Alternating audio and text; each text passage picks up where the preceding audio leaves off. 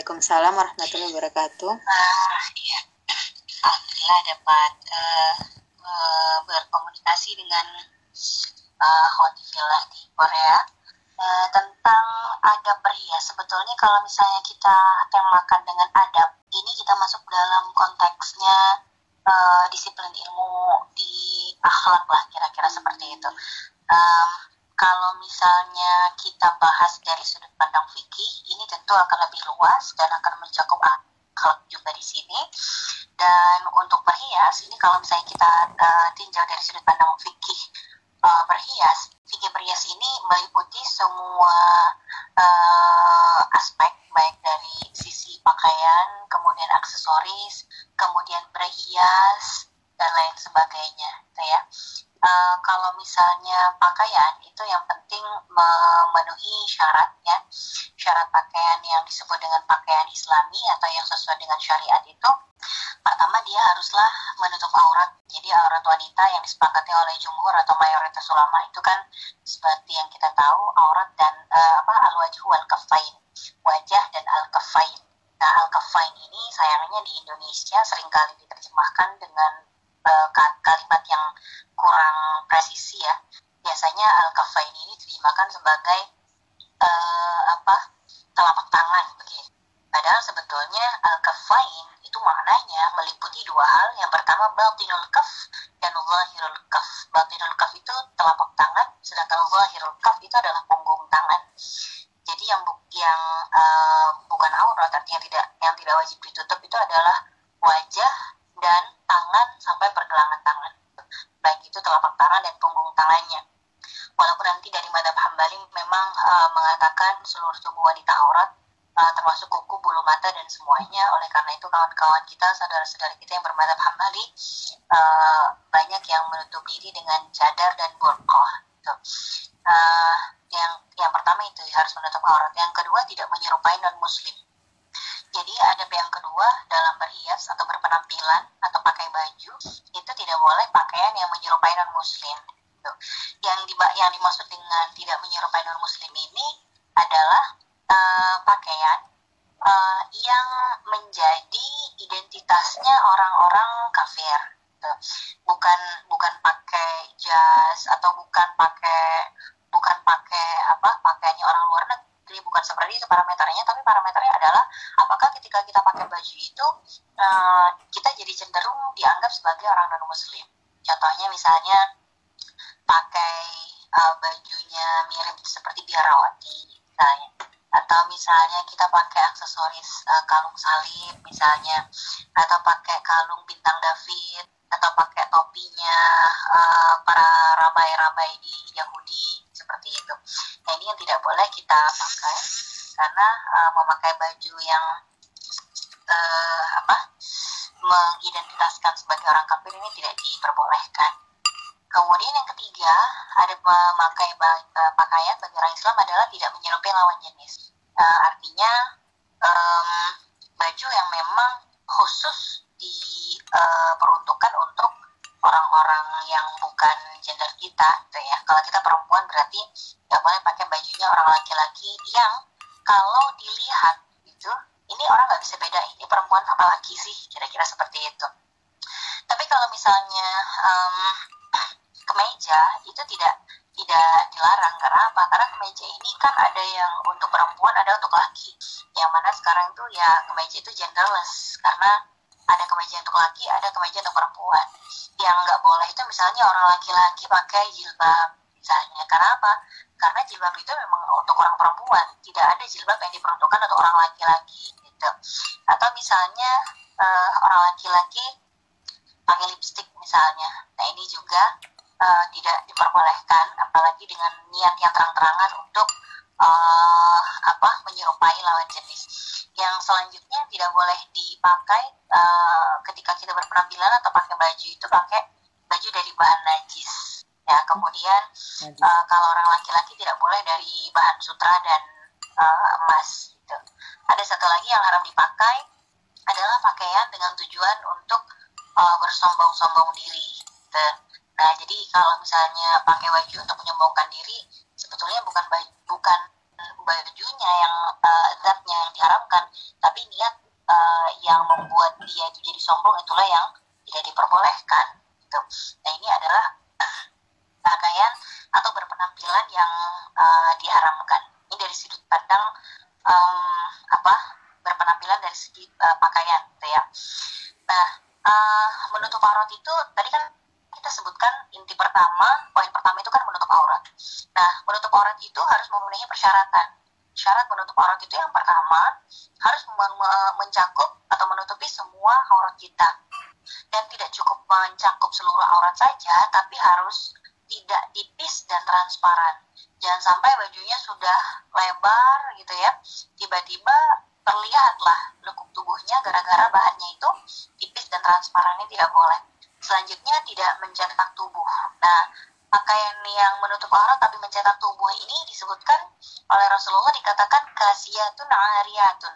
Kasiyatun ariyatun itu adalah orang yang pakai baju tapi kayak telanjang. Nah ini maksudnya bajunya mencetak tubuh.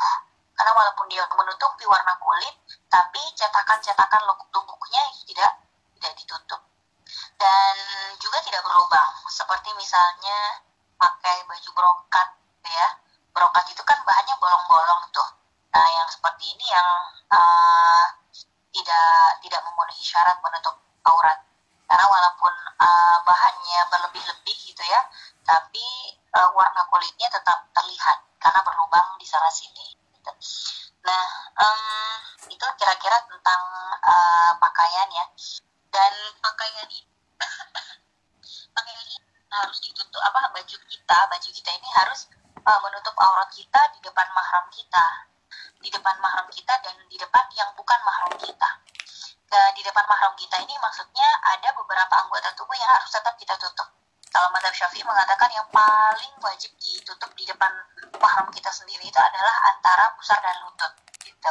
Dan kalau misalnya madhab uh, Hanafi dan uh, uh, Hanafi, Maliki dan Hambali mengatakan yang harus ditutup di, di hadapan mahram itu adalah anggota tubuh yang biasa dibuka di uh, apa namanya yang yang tidak patut untuk dibuka di hadapan mahram. Seperti misalnya paha payudara dan lain-lain ini tidak boleh terlihat walaupun di depan mahram sendiri. Tapi kalau misalnya tapi kalau misalnya di depan laki-laki uh, yang bukan mahram seluruh tubuh kecuali wajah dan uh, tangan sampai pergelangan tangan Nah nanti mungkin akan kita bahas di sesi yang lain mungkin ya siapa saja mahram kita dan siapa yang bukan. Nah khusus untuk suami, khusus untuk suami, suami ini kan uh, bukan mahram kita. Apa maksudnya? Jadi mahram itu kan artinya orang yang haram untuk kita nikahi. Nah suami ini bukan mahram karena dia tidak haram kita nikahi. Cuman antara kita dengan suami walaupun dia bukan mahram tapi antara kita dengan dia itu tidak ada kewajiban menutup aurat. Boleh berduaan boleh bersentuhan boleh yang lain-lainnya lah seperti itu. Antara kita dengan suami boleh melakukan itu semua bukan karena dia mahram tapi karena ada akad nikah yang sah yang menjadikan kita berduaan di, dengan dia itu menjadi halal. Ini yang agak yang agak rancu. Mengatakan bahwa suami mahram padahal bukan gitu ya uh, cuman kita dengan suami itu boleh bersentuhan dan lain sebagainya karena itu dihalalkan oleh dihalalkan oleh uh, akad nikah yang sah. Uh, selanjutnya untuk uh, ada perhias yang lain selain uh, pakai pakaian ya yang harus kita yang harus kita perhatikan adalah tata rias.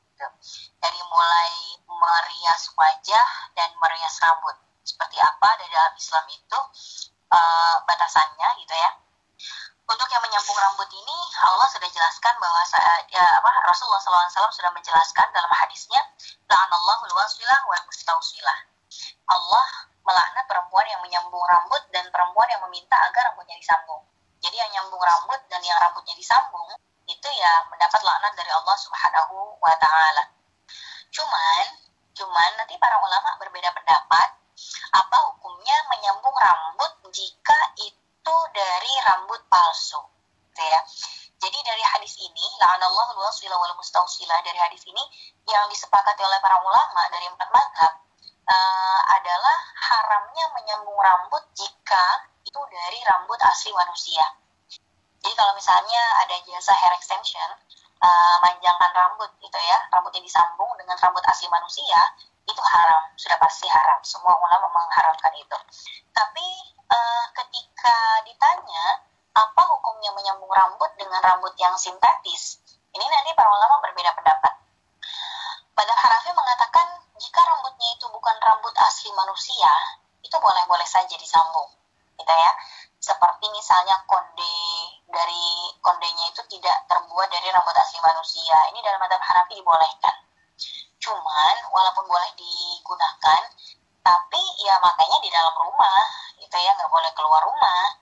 Yang boleh melihat rambut kita yang disambung dengan rambut palsu ini yang boleh lihat cuman mahram kita dan juga suami kita. Nggak boleh dibawa keluar rumah seperti itu. Nah kalau dari madhab uh, Syafi'i dari madhab Syafi'i dikatakan bahwasanya menyambung rambut dengan rambut palsu itu boleh. Asal itu dilakukan hanya bagi wanita yang sudah menikah dan memang atas izin suaminya gitu. Jadi misalnya ketika ada seorang istri rambutnya rontok di mana-mana lalu suaminya jadi tidak betah melihat lama-lama dan membuat cinta suaminya luntur dan lain sebagainya maka seorang istri boleh menyambung rambutnya dengan rambut palsu atau rambut yang tidak terbuat dari rambut asli manusia atau rambut sintetis boleh. Tapi ya ghordnya atau tujuannya ya hanya agar bisa dilihat oleh suaminya gitu. Jadi nggak boleh seorang istri menyambung rambut dengan rambut palsu lalu dia keluar rumah dan diperlihatkan kepada orang lain apalagi laki-laki dan mahram tapi jika hanya di, diperlihatkan di dalam rumahnya diperlihatkan kepada suaminya dan diperlihatkan kepada laki-laki yang menjadi mahramnya sendiri itu tidak dilarang di dalam madhab syafi'i. Tapi memang ada sebagian ulama yang lain yaitu madhab maliki yang tetap mengatakan haram hukumnya seorang perempuan menyambung rambutnya baik itu dengan rambut asli maupun dengan uh, rambut palsu ya. Nah, ini tentang rambut. Uh, kemudian uh, terkait dengan mewarnai rambut. Nah kalau mewarnai rambut ini uh, kan sekarang lagi ya bukan sekarang sih emang dari dulu ya itu banyak yang suka mewarnai rambutnya gitu kan. Uh, ini pernah terjadi di masa Rasulullah yaitu Abu Quhafah. Jadi Abu Quhafah ini adalah ayah dari Abu Bakar. Abu Bakar ini uh, mengantar ayahnya bernama Abu Quhafah ke hadapan Rasulullah. Lalu Nabi melihat rambutnya Abu Quhafah ini sudah memutih semuanya, ya.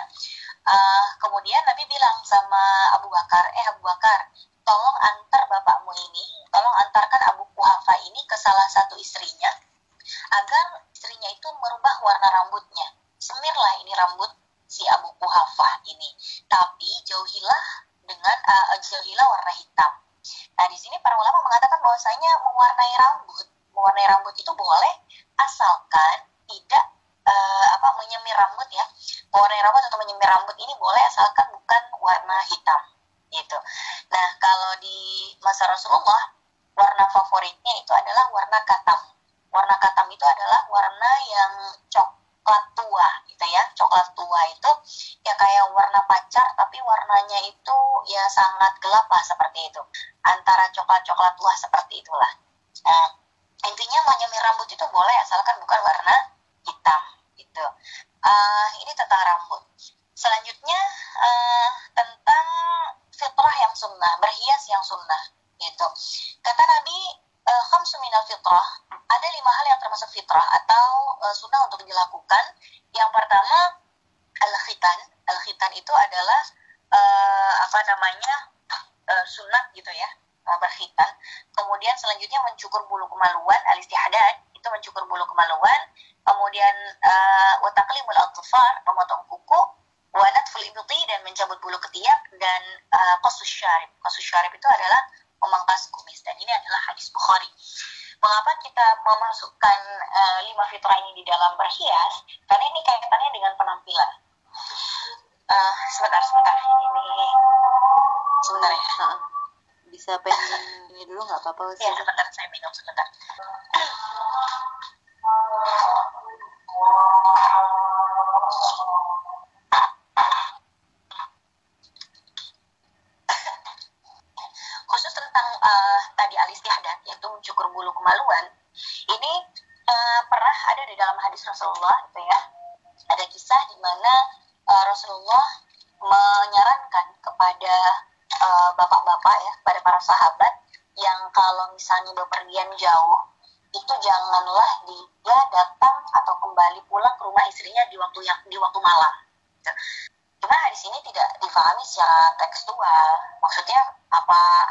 Itu nggak boleh pulang ke rumahnya malam hari? Terus kalau misalnya penerbangannya malam gimana dong, gitu kan? Ya ini bukan bukan itu maksudnya. Jadi konteks dari hadis ini adalah Rasulullah menyarankan kepada para sahabat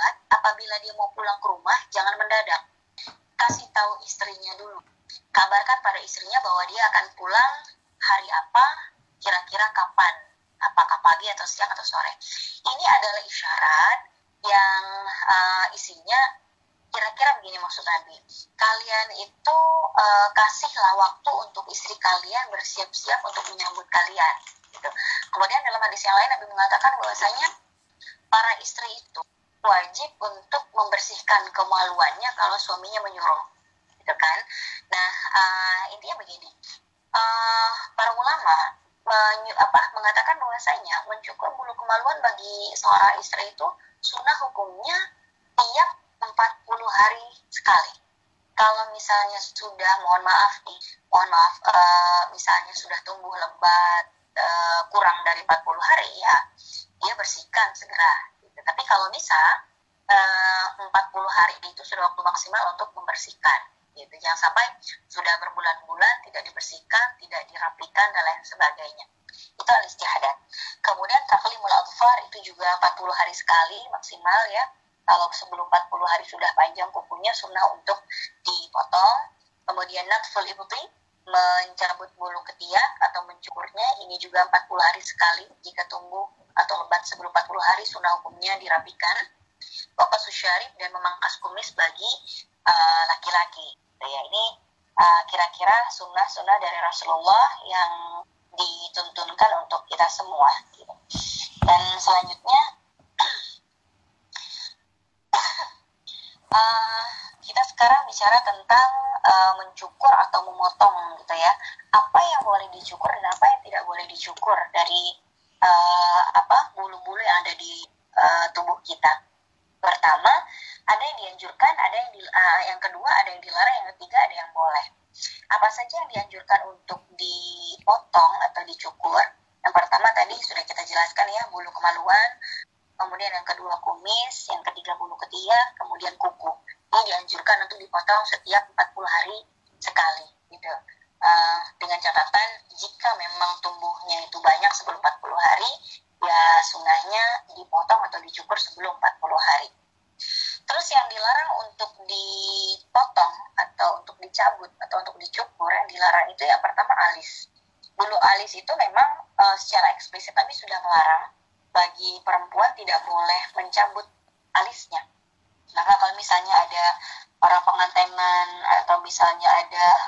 Pesta segala macam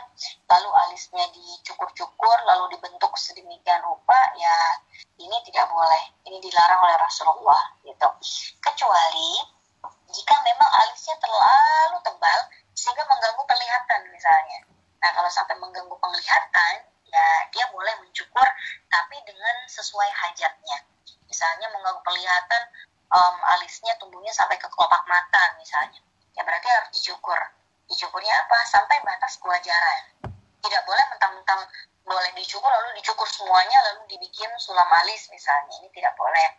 Karena apa? Karena hajat itu agar matanya bisa melihat dengan sempurna. Ya sudah yang dicukur hanya sebatas yang ada di kelopak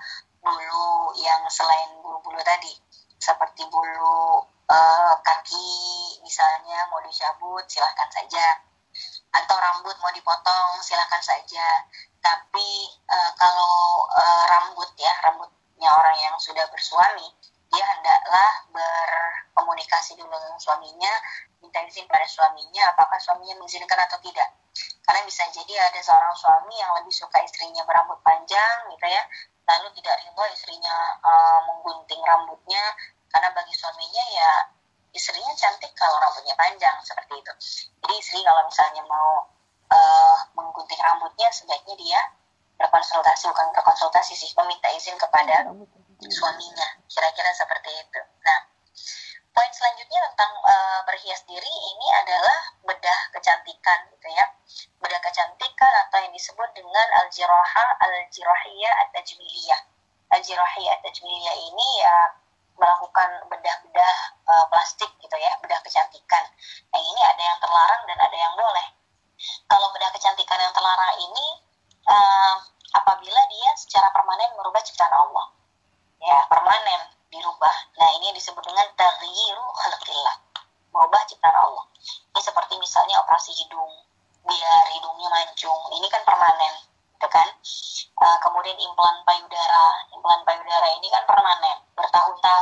baru nanti begitu uh, apa namanya itu implannya sudah expired, kemudian baru nanti diganti dengan yang baru. Tapi intinya dia uh, implan payudara biasanya berusia atau berdurasi bertahun-tahun dan ini tidak boleh. Selanjutnya permainan merubah ciptaan Allah itu seperti misalnya memangkur giginya, giginya dikikir gitu ya, biar bentuknya bagus. Nah ini juga tidak boleh. Kemudian selanjutnya adalah pemalsuan, tahrir. Tahrir itu memalsukan itu seperti misalnya merubah warna rambut menjadi warna hitam. Ini yang tidak dibolehkan. Jadi uh, menyemir rambut tadi kita sudah bahas bahwa boleh menyemir rambut asalkan bukan dengan warna hitam. Mau diwarnain coklat silahkan, diwarnain pink, hijau misalnya silahkan saja, tapi bukan hitam. Karena dilarang oleh Rasulullah adalah warna hitam. Kemudian bedah kecantikan terlarang selanjutnya itu apabila mengandung unsur yang ketiga. Tadi uh, uh, unsur yang pertama kan permanen merubah ciptaan Allah. Yang kedua ada pemalsuan, unsur pemalsuan. Yang ketiga ada unsur mandorat. Mandorat itu adalah sesuatu yang berbahaya. Jadi kalau misalnya bedah kecantikan ini beresiko tinggi, misalnya sudah dibilang sama dokter, oh ini buat ibu bahayanya tinggi, gitu ya. Bahayanya tidak sepadan dengan manfaat yang akan diterima. Itu misalnya uh, operasi meninggikan badan, um, uh, di mana apa namanya tulang kakinya misalnya ditambal atau apa segala macam lalu kata dokter resikonya tinggi misalnya. Nah ini yang mengundang moderat yang seperti ini tentu dilarang untuk dilakukan. Tapi ada juga bedah kecantikan yang uh, boleh dilakukan gitu ya pertama syaratnya bedah kecantikan yang boleh dilakukan syaratnya pertama untuk memperbaiki gitu. jadi seperti misalnya uh, dia lahirnya dalam keadaan bibir sumbing gitu nah dia itu terlahir memang tidak tidak lazim seperti orang-orang yang lain ada aib di situ. Dan memperbaiki aib itu boleh. Jika ada anak yang terlahir dalam keadaan bibir sumbing, dia boleh melakukan operasi bedah kecantikan dengan uh, apa biar bibirnya normal seperti orang-orang kebanyakan. Atau misalnya memperbaiki aib yang kedua, misalnya ada orang kelebihan jari misalnya. Di mana-mana orang jarinya lima, eh ternyata dia enam.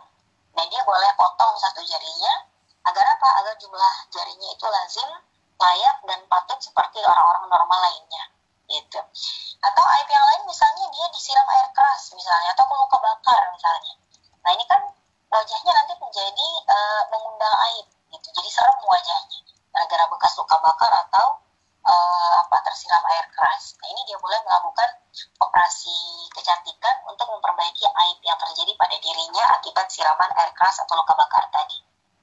Nah uh, kemudian bedah kecantikan yang kedua yang dibolehkan itu uh, apabila dia mengandung unsur pengobatan gitu ya. Jadi diobatin gitu.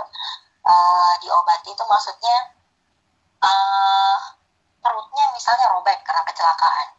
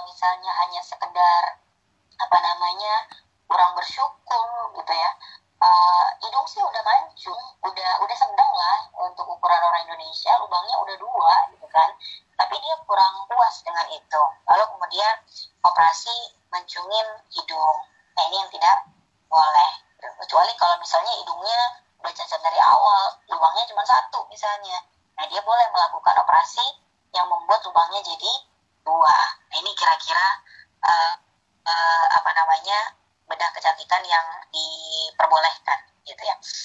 Nah, uh, kemudian tentang uh, berhias yang terlarang lagi ini disebutkan oleh Rasulullah La'anallahu al-washimat wal mustawshimat wal mutanammisat wal mufallijat lil husni al mughayyirati khalqillah. Jadi uh, Nabi mengatakan Allah melaknat perempuan-perempuan yang mentato dirinya dan yang minta ditato. Uh, kemudian yang mencukur rambut atau rambut apa namanya mencukur rambut alis ya uh, dan yang mengikir giginya untuk memperindah. Tadi soal mencukur rambut alis, bulu alis kita sudah bahas, kemudian mengikir gigi juga kita bahas. Nah ini tentang tato. Uh, orang yang mentato, tukang tato itu disebut dengan washimat. Sedangkan orang yang minta ditato pelanggannya ini disebut dengan mustaushimat. Jadi orang yang mentato ataupun ditato ini tidak uh, tidak dibolehkan gitu. Dan dia dilaknat oleh Allah Subhanahu wa taala. Tato yang dilarang itu adalah tato yang menyakiti diri sendiri gitu jadi tato yang menyakiti diri sendiri itu yang biasanya di apa iya. menyuntikkan tinta ya di bawah kulit ya di bawah jaringan uh, kulit epidermis gitu kan yang sifatnya permanen itu tapi kalau misalnya tato-tatoan KW sih misalnya kayak stiker gitu ya ditempel di uh, atas kulit ari kita terus kalau dikasih apa tuh dikasih sabun tiba-tiba yang sendiri ya ini tidak termasuk al-washimat wal mustaushimat di sini. Tato yang dilarang adalah tato yang menyakiti diri sendiri kemudian merubah warna kulit menyuntikkan gitu ya. Nah ini yang yang tidak diperbolehkan gitu.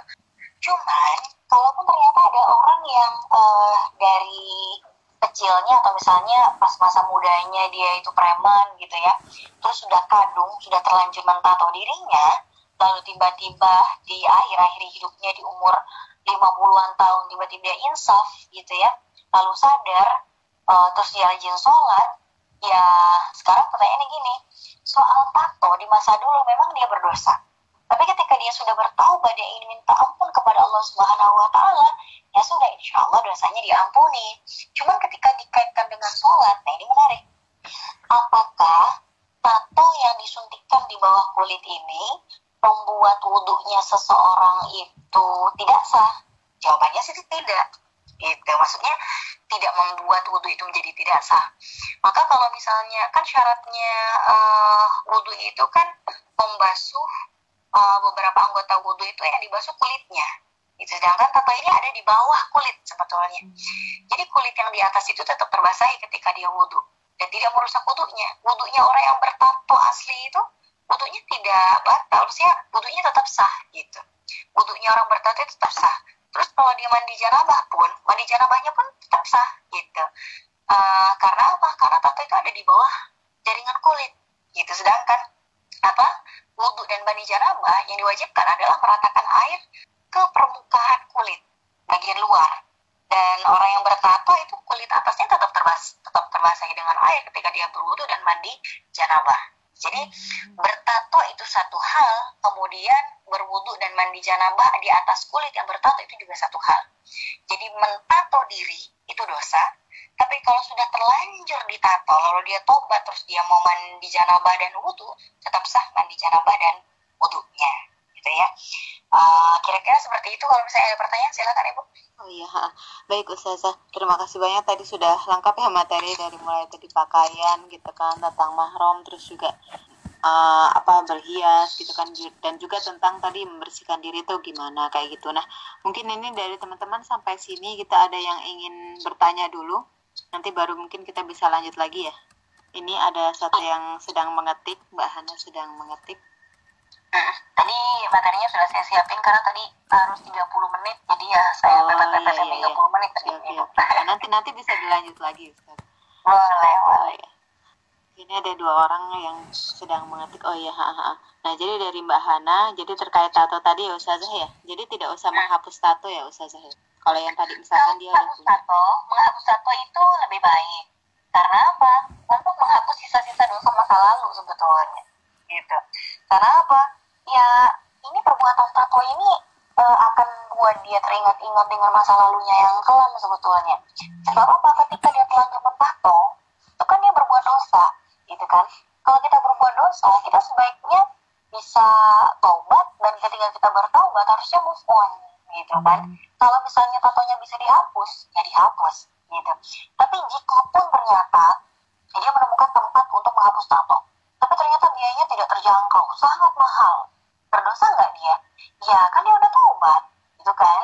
Kalau misalnya dia tidak mampu melakukan itu ya jangan sampai dipaksa di, di luar kemampuannya. Tapi kalau misalnya ternyata menyedia ada tempat gitu ya rumah taubat yang menyediakan penghapusan tato lebih baik dia menjalani itu karena apa ya karena harganya terjangkau tidak menyakitkan misalnya dia sanggup melakukannya ya afdolnya dia tetap melakukan penghapusan tato itu untuk melupakan sisa-sisa dosa masa lalunya seperti itu. Tapi jika ternyata dia tidak sanggup melakukan itu karena biaya ataupun yang lain-lain ya sholatnya mandi janabahnya itu semuanya tetap sah gitu. Cuman ya mudah-mudahan walaupun ada- masih ada tato di dirinya tidak membuat dia te- terus menerus bersedih dengan dosanya di masa lalu gitu kira-kira. Ya, tetap istilah ibadah tetap jalan ya Ustazah ya. Ya. ibadah tetap jalan Jalan. nggak boleh tiba-tiba misalnya ya udah kadung bertato nih mau tobat gimana sholat juga nggak sah wudhu juga nggak sah. Nah ini yang perlu kita luruskan. Gitu. Yang sampai dia berpikir sholatnya tidak diterima gara-gara bertato enggak. Soal tato ini adalah satu dosa meninggalkan sholat ini satu dosa yang lain. Kalau sampai gara-gara tato dia tidak mau sholat tidak mau berwudhu ini dosanya jadi bertumpuk-tumpuk gitu.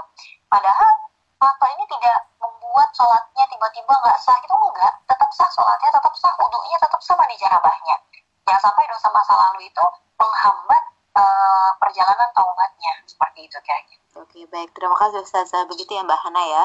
Terus ini ada pertanyaan kedua Ustazah dari Mbak Dewi. Assalamualaikum. Saya mau tanya, kalau jualan kosmetik untuk menghias diri itu hukumnya gimana ya Ustazah? berhias diri itu ada batasan dibolehkannya dan tidak. Maksudnya begini, kalau berhias diri di hadapan suami itu wajib jadinya, gitu kan? Karena apa? Salah satu hak suami adalah di- diberikan pemandangan yang indah oleh istrinya. Pemandangan maksudnya eh, penampilan gitu ya. Maka ketika Rasulullah ditanya oleh sahabat, ya Rasulullah sebetulnya mar'ah solihah, perempuan solihah itu seperti apa sih cirinya? Lalu kemudian Nabi memberikan menyebutkan beberapa eh, apa ciri wanita solehah kata Nabi Iza nazarta ilaiha saratka. Apabila kamu memandang dia, kamu senang. Nah, perempuan yang senang eh, apa yang me- membuat suaminya senang untuk melihat itu adalah wanita yang berpenampilan menarik gitu. Ya manusiawi dong seorang suami itu melihat istrinya itu rapi, cantik, manusiawi tentu gitu kan. Eh, jikapun suami tetap senang dan ceria melihat istrinya aut-autan itu juga karena rasa cinta dan kasih sayang. Bukan me- me- memanjakan mata sebetulnya. Maka ketika seorang istri berpenampilan dengan niat untuk mendapatkan ridho suaminya, cinta suaminya, ini tentu berpahala.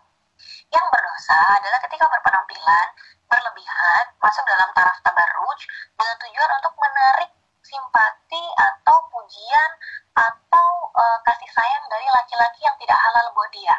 Misalnya mau kondangan gitu ya, ah lagi ada gebetan nih di sana, mau dandan yang over gitu kan. Nah ini dari niatnya yang tidak diperbolehkan gitu. Maka dari sisi niat yang pertama itu harus diperbaiki. Eh, niatnya tidak boleh untuk eh, berhias di hadapan laki-laki yang bukan mahram tapi untuk berhias agar diri menjadi maksudnya pantas untuk mengha- me- apa, mendatangi tempat pesta misalnya untuk memantaskan diri itu silahkan saja gitu kan atau misalnya untuk berpenampilan di hadapan suami ini yang juga berpahala yang eh, apa namanya berpahala Oh iya. yang tidak diperbolehkan yang tidak diperbolehkan gini bu Eh, dandannya tidak tidak lazim. Ya, tidak lazim itu seperti apa misalnya? Tebal sekali, kemudian uh, dan yang paling penting untuk dipertimbangkan uh, ini ketika berdandan, ketika kita tidak dalam keadaan haid, dalam keadaan suci, lalu kita menggunakan kosmetik yang waterproof. Waterproof itu maksudnya yang anti air Lalu begitu dia waktunya sholat, dia wudhunya salah-salah. Cuma ditepok-tepok saja takut makeupnya luntur. Padahal dia, dia tahu bahwa itu waterproof gitu. Nah ini di Indonesia ada banyak beredar uh, foundation. Foundation itu alas bedak yang uh, waterproof gitu. Yang anti air. Jadi kalau misalnya dia pakai foundation yang anti air, dia harus angkat dulu itu foundationnya dengan makeup remover gitu. Diangkat dulu sampai habis, biar wudhunya airnya itu menyentuh ke kulit kena kulit beneran gitu. Tidak tidak melapisi kulit asli dengan foundation yang waterproof gitu. Tapi kalau misalnya berdananya biasa saja tidak sampai melapisi kulit tidak sampai menghambat sampainya air pada kulit nah ini tidak masalah gitu kan. Ini masalahnya kalau misalnya makeupnya foundationnya itu misalnya atau maskaranya atau eyelinernya itu tiba-tiba membuat uh, air itu terhalang sampai ke kulit uh, wajah atau anggota tubuh yang ada di wajah ini gitu. Ya bukan haram dipakainya sih tapi ya kalau mau wudhu diangkat dulu pakai makeup remover sehingga benar-benar terangkat dari wajah baru berwudhu. Jangan jangan sampai udah pakai ya waterproof tiba-tiba tetap ditepuk-tepuk doang airnya ya nggak sampai ke kulit kulitnya apa namanya airnya. Oke okay, oke. Okay. Tapi kalau kita kalau kita lagi haid sih pakainya aman gitu ya. Karena nggak mesti berwudu ya saya saya karena nggak harus uh -uh. iya kan harus ini berarti kalau misalkan tadi mbak Deni uh, lebih ke jualan kosmetik. Jadi misalkan kan kadang kalau kita jualan kosmetik ada nih permintaan pengen yang waterproof dan lain-lain. Nah itu uh, hukumnya gimana Ustaz jualan iya, kosmetiknya ya, itu uh, apa nggak masalah, gak jualan, masalah berarti eh, ya. nih, apa hukumnya jualan tank top ya nggak masalah jualan tank top yang salah yang beli dan dipakai di luar rumah. Kan gitu. Kalau tank top dipakai di depan suaminya kan gak masalah. Jadi yang salah bukan yang jual tank top dong. Yang beli tank top itu terus dipakai di tempat yang salah. Kan gitu. Nah kalau misalnya kita jualan make up yang waterproof tidak salah. Karena apa? Tidak haram untuk dipakai. Gitu. Boleh-boleh saja. Yang salah adalah yang beli dan memakainya pada waktu yang tidak tepat. Berarti nggak masalah ya Ustazah ya? Berarti ya? Jual sih nggak masalah. Okay. makainya yang, yang salah. makainya gitu. Kalau tidak pada tergantung yang beli ya berarti ya mereka makainya gimana iya. ya kayak gitu ya? Iya dong sama kayak bikini kan. Oh, masa iya. jualan bikini haram? Enggak dong. Yang salah yang makai di tempat yang tidak tempat hmm, gitu gitu ya Mbak Dewi ya Terus ada lagi nih Ustazah dari Mbak Nesi. Jadi mau tanya kalau tanam bulu mata boleh atau tidak? Oh, tanam bulu mata ini nanti dikiaskan kepada menanam rambut ya bu. Tanam rambut. Nah kalau menanam rambut ini kan biasanya uh, permanen. Ya kan? Permanen ini. Jadi uh, kalau sifatnya permanen yang sampai berbulan-bulan bertahun-tahun ini tidak boleh. Tapi kalau misalnya merubah ciptaan Allah yang sifatnya itu temporer dan sangat sebentar sekali itu boleh. Contohnya pakai lipstick itu kan merubah warna bibir sebetulnya. Tapi bibir itu bisa dihapus kapan pun kita mau gitu warnanya. Nah kalau tanam bulu mata itu tidak bisa dicopot kapan pun. Beda dengan pakai bulu mata palsu. Kalau bulu mata palsu ini nanti ada ulama yang membolehkan kalau misalnya bulu matanya tidak terbuat dari bulu mata asli. Cuma nanti bolehnya dipakai kapan? Memang ada ulama yang bolehkan pakai bulu mata palsu tapi dipakainya tentu tergantung tempatnya. Contohnya misalnya dia mau nyenengin suaminya gitu ya. Ya silakan saja pakai bulu mata palsu. Ya nggak boleh pakai bulu mata badai kayak Syahrini gitu ya dengan tujuan misalnya uh, tujuannya untuk menarik syahwat laki-laki yang bukan mahramnya. Ini yang tidak boleh. Tapi kalau misalnya dia pakai bulu mata palsu dia perlihatkan di hadapan suaminya ya oke okay. Gitu. Karena bulu mata yang dia pakai itu pertama tidak berubah cipta Allah secara permanen. Yang kedua tidak terbuat dari bulu mata eh, dari bulu uh, bulu mata manusia asli gitu kan. Yang ketiga dipakai cuma di depan suaminya doang. Gitu.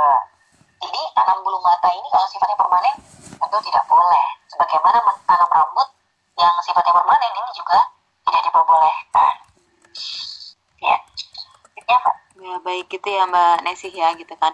Terus tadi saya pengen nanya lebih lanjut tentang kosmetik tadi Ustazah. Jadi kan kalau kayak di Korea gini kan banyak kosmetik gitu kan merek-mereknya banyak kayak gitu. Nah uh, kadang tuh kan orang Indonesia kalau suka pesen yang aneh-aneh gitu kan dalam artian uh, yang merek ini gitu kan. Sedangkan kan kadang kita pakai kosmetik kan harus tahu ininya apa gitu kan kontennya seperti apa kayak gitu. Nah ini gimana nih perilaku kita ke apa namanya ke customer itu berarti misalkan mereka pengen beli merek ini ternyata merek itu tuh sebenarnya ada bahan nggak halalnya gitu kan. Nah itu gimana kita tetap jual tetap belikan atau mengingatkan bahan mereka? halalnya misalnya? Misalkan kadang seperti sih kolagen ya?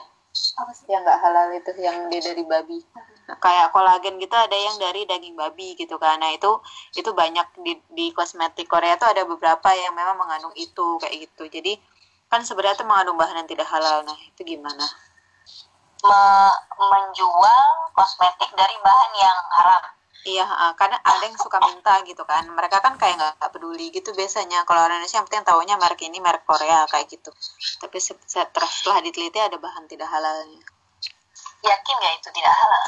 Uh, memang ya memang ya taunya sih karena emang kan itu kolagen kolagen yang itu uh, memang dia bahannya tuh yang yang dari daging babinya eh dari babinya itu gitu kan. Sehingga ya kalau misalkan kayak saya gitu ya saya nggak akan makan. dari babinya apa enzimnya atau dari apa? ya dari ekstrak kolagen babinya ya. Nah, kayak gitu. Uh, soalnya gini bu ibu tahu vaksin meningitis gak oh iya dari yang Oh itu dari para ulama kan yang menghalalkan kan? Ibu tahu nggak kenapa dihalalkan vaksin meningitis di beberapa negara termasuk Saudi Arabia? Karena itu gimana? Karena ah, gimana Ustaz? ya, menunggu Jadi uh, uh, para ulama di beberapa negara Islam itu kan banyak yang menghalalkan vaksin meningitis walaupun dia dari apa enzim babi ya. Nah, uh, alasan para ulama itu menghalalkan vaksin meningitis itu ada beberapa uh, pertimbangannya. Pertama karena dari unsur darurat. Ini sebagian ulama tetap mengatakan darurat. Ini ini di yang di apa alasan ini dipakai oleh MUI kita. Jadi di Indonesia vaksin meningitis itu dihalalkan atas unsur uh, darurat katanya, gitu. Tapi para ulama dari misalnya Lajnah Daima di Saudi Arabia, kemudian Darul Ifta di Mesir, itu bukan bukan karena kedaruratannya tapi ada ada hal lain yang membuat uh, vaksin meningitis itu menjadi halal. Itu disebut dengan istihalah dan istihlak. Apa itu istihalah dan istihlak? Jadi istihalah ini adalah uh, apa namanya istilah di mana uh, benda suci berubah menjadi najis atau sebaliknya benda yang tadinya najis berubah menjadi suci. Salah satu contoh begini, di masa Rasulullah itu uh, kan homer itu najis dan tidak boleh dikonsumsi. Nah, di masa Rasulullah homer dulu terbuat dari ainat, dari anggur ya, anggur atau kurma yang diolah sedemikian rupa sehingga dia memberikan unsur memabukkan. Nah, ini disebut dengan homer. Di masa Rasulullah itu homer bahan-bahannya itu.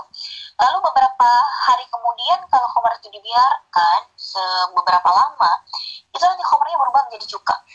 Dan cuka inilah cuka mantan homer inilah yang boleh dikonsumsi. Bahkan Nabi mengatakan ya maludum al khal.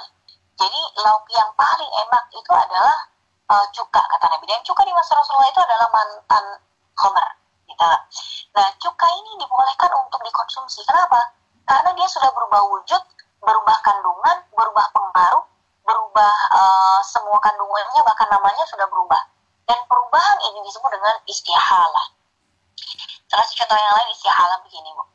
Kalau ada babi, bangkai babi, ini kan najis banget nih. Kemudian kita kuburkan, lalu setelah dikuburkan, uh, tiba-tiba beberapa hari kemudian ada numbuh misalnya pohon singkong. Ini kan pohonnya ada di bawah nih bu, ada di dalam kubur kan.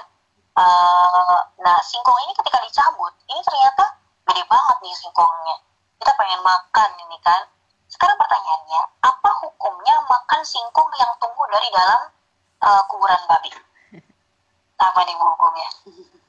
Boleh? Berarti boleh apakah karena dia singkong ini, uh, apakah singkong ini uh, hukumnya haram gara-gara dia berasa babi kan enggak? Rasanya enggak babi sih dia. Cuma bangkai babi yang bertransformasi menjadi singkong. Nah ini perubahan yang disebut dengan istihalah. Perubahan wujud dari bangkai babi menjadi singkong. Nah kolagen babi ini memang perlu dilakukan penelitian. Sebetulnya ada istihalah nggak yang terjadi di sini? Apakah ada istihalah yang menjadikan kolagen babi yang tadinya najis menjadi suci atau tidak? Nah ini yang bisa memutuskan tentu lembaga fatwanya.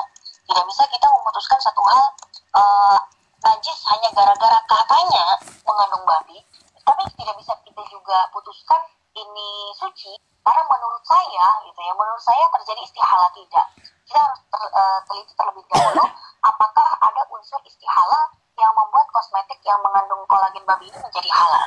Gitu ya. Jadi eh, harus diteliti dulu nih bu. Sebetulnya kolagen babi di sini sudah terjadi istihala atau tidak di situ? Apakah kandungannya di situ masih masih terasa atau tidak? Gitu. Kalau misalnya tadi dari homer ke cuka itu sama sekali tidak berasa homer. Kemudian singkongnya juga sama sekali tidak berasa babi walaupun dari bangkai babi kan tapi kalau misalnya kolagen ini ya harus diteliti dulu bu. Masih ada masih ada nggak unsur kebabiannya? Ataukah sudah hilang sama sekali dalam proses pembuatannya? Gitu ya. Nah ini uh, tentang vaksin meningitis tadi terjadi istihala dalam vaksin meningitis sehingga para ulama banyak yang menghalalkan. Kemudian unsur yang kedua yang membuat vaksin meningitis ini menjadi halal ini uh, ada unsur apa uh, uh, mengalami proses istihlak kalau tadi istihalah kalau yang kedua ini istihlak. Hamzah sil ta'a lam alif kaf. Istihlak ini adalah ketika ada uh, bahan sekian banyak yang suci lalu tiba-tiba dicampur sedikit dengan bahan yang najis. Ini disebut dengan istihlak. Contohnya gini bu. Uh, kolam renang kalau ibu misalnya biasa ke kolam renang ya bu ya. Kolam renang ini itu kan isinya semuanya air yang suci ya kan? Cuman kadang kala pelanggan-pelanggan kolam renang ini ada yang iseng nyumbang gitu. Nyumbang air seni maksudnya. Nah pertanyaannya apakah gara-gara para pelanggan ini nyumbang air seni di kolam tiba-tiba air kolam yang sekian banyak ini jadi disebut dengan air najis kan enggak kalau misalnya air kolam air kolam renang ini kita hukumi najis maka kita nggak boleh berenang di situ karena apa? Karena kalau kita berenang di situ pasti keminum air baik itu melalui mulut ataupun hidung ataupun telinga. Kita nggak boleh uh, apa namanya berkubang di dalam najis nggak boleh. Kolam renang itu kebanyakan itu isinya air yang bersih yang suci. Kalau kita tidak percaya bu. Kalau misalnya ada yang punya kolam renang nih bu ya. Kita kuras kolam renangnya air sucinya semuanya dikuras lalu kita panggil semua pelanggan gitu kan. Tolong pipis semua dong di sini ya kan. Berapa sih jumlahnya? Paling sekian mili saja dari dari dibandingkan apa sekian sekian. Ya sangat sedikit lah. Hanya sepersekiannya dibanding air yang asli yang suci itu. Gitu. Nah artinya begini uh, istilah apa namanya uh, kalau misalnya dalam komponen baik itu vaksin ataupun kosmetik ini ternyata bahan yang sucinya sekian banyak. Lalu tiba-tiba ditetesin setetes saja di unsur najis ini unsur kenajis unsur kenajisannya disebut dengan mustahlak terabaikan. Kalah jumlah dengan yang suci-sucinya. Itu sehingga kenajisannya tidak lagi berarti di situ. Ini yang disebut dengan unsur istihlak kalau dalam vaksin meningitis ini ulama dari Lajnah Daim Badan Darul Ifta ini mengatakan uh, halal karena apa? Ya karena sudah melalui proses istihala dan proses istihlak. Karena bahan untuk membuat vaksin meningitis ini jauh lebih banyak yang sucinya ketimbang yang najisnya. Begitu. Nah bisa jadi dalam pembuatan kosmetik yang berbahan e, najis tadi, e, apa daging babi dan sebagainya, kita harus teliti dulu apakah memenuhi syarat istihala dan istihlak atau tidak. Dan ini tentu uh, perlu penelitian para ulama. Makanya di Indonesia di apa uh, di, di, disediakan sertifikat halal dari MUI dan lain sebagainya ya untuk peneliti hal-hal yang ini. Kalau ada indikator uh, ada perubahan wujud karena ada istilah dan istihala tentu MUI akan ngasih sertifikat halal. Tapi kalau tidak ya lebih baik kita cari yang tidak meragukan, gitu ya. Jadi kira-kira begitu bu ya. Jadi kalau misalnya kita ditanya mana lebih baik kita kita pakai yang meragukan atau yang meyakinkan? Tentu kita pilih yang meyakinkan. Tapi kalaupun misalnya menurut kita nih ada unsur kolangin babinya kita nggak mau pakai gitu ya. Lalu tiba-tiba ada orang yang pakai kita tidak boleh menuding dia. Ente tuh pakai kosmetik najis atau nggak? Kita nggak boleh seperti itu.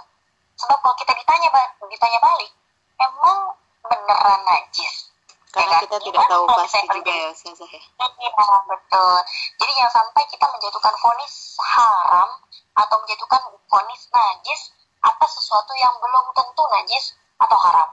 Tapi kalau uh, kita pilihan pilihan untuk kita diri sendiri itu kita harus ketat untuk diri sendiri. Pilih yang benar-benar halal yang benar-benar suci yang benar-benar yang nyaman. Tapi kalau orang lain ternyata standarnya tidak sama dengan kita kita tidak boleh menuding dan memfonis mereka nggak boleh judging. Atas sesuatu yang kita sendiri belum yakin atas keharamannya kita sendiri tidak punya bukti atas penajisannya gitu karena kalaupun ada najis masih yahtamil masih ada kemungkinan sudah suci atas dasar istihala dan istihlak tadi. Gitu kira-kira Oke, baik terima kasih banyak Ustazah. Terus ada pertanyaan selanjutnya dari Mbak Hana yang tadi kan uh, ada bulu tanam ya gitu kan. Nah, kalau misalkan implan gigi itu bagaimana Ustazah? Boleh atau tidak karena itu kan permanen? Giginya permanen, Bu, atau bisa dicopot kapan pun? Kalau implan gigi setahu saya permanen sih Ustazah kayak di sini gitu ya. sudah sudah banyak implan gigi gitu. Iya, implan giginya ini fungsinya untuk apa? Memperbaiki aib atau untuk biasanya kalau orang di sini orang Korea ya misalkan mereka gigi giginya ada sesuatu yang menurut mereka tidak nggak nggak apa nggak bagus gitu ya. Biasanya karena mereka implan atau mungkin karena karena karena kan kadang kalau bolong satu nggak bagus gitu. Atau mungkin yang orang udah tua kayak gitu ya terus mereka implan kayak gitu. Ini dilihat dari niatnya bu sebetulnya.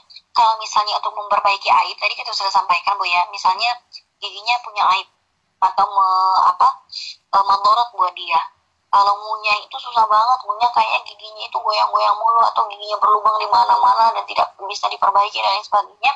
Lalu diganti is oke okay. karena ini aib. Atau misalnya uh, ada unsur masyakkah di situ. Ada unsur memberatkan buat dia. Kalau sampai masih pakai gigi asli